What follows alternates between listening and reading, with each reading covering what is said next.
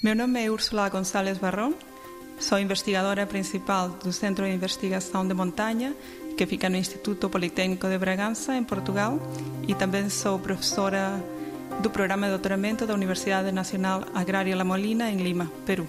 Esse projeto começou no ano 2018. Foi um projeto, em princípio, com a Agência eh, de Segurança Alimentar de França, eh, cujo objetivo era desenvolver uma base de dados de, dos patogênicos mais importantes que são transmitidos por alimentos.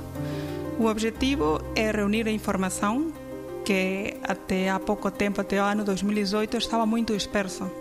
Então, quando eh, investigadores na área de segurança alimentar, da parte da microbiologia, queriam acessar informação, tinham que fazer sempre estas revisões sistemáticas, procurar em diversos, de, em diversos motores de, de, de pesquisa. Agora, isso está tudo centralizado. Pode dizer que desde o ano 2000 temos toda essa, toda essa informação, tanto de prevalência como de concentração, eh, centralizada numa só base de dados e, portanto, eh, essa base de dados vai servir tanto para as agências de segurança dos diferentes países de, de Europa, para as indústrias e também para os próprios eh, investigadores para desenvolver modelos de análise de risco. E os modelos de análise de risco eh, por objetivo calcular eh, o risco de doença associado a diferentes alimentos eh, por diferentes eh, patogénicos.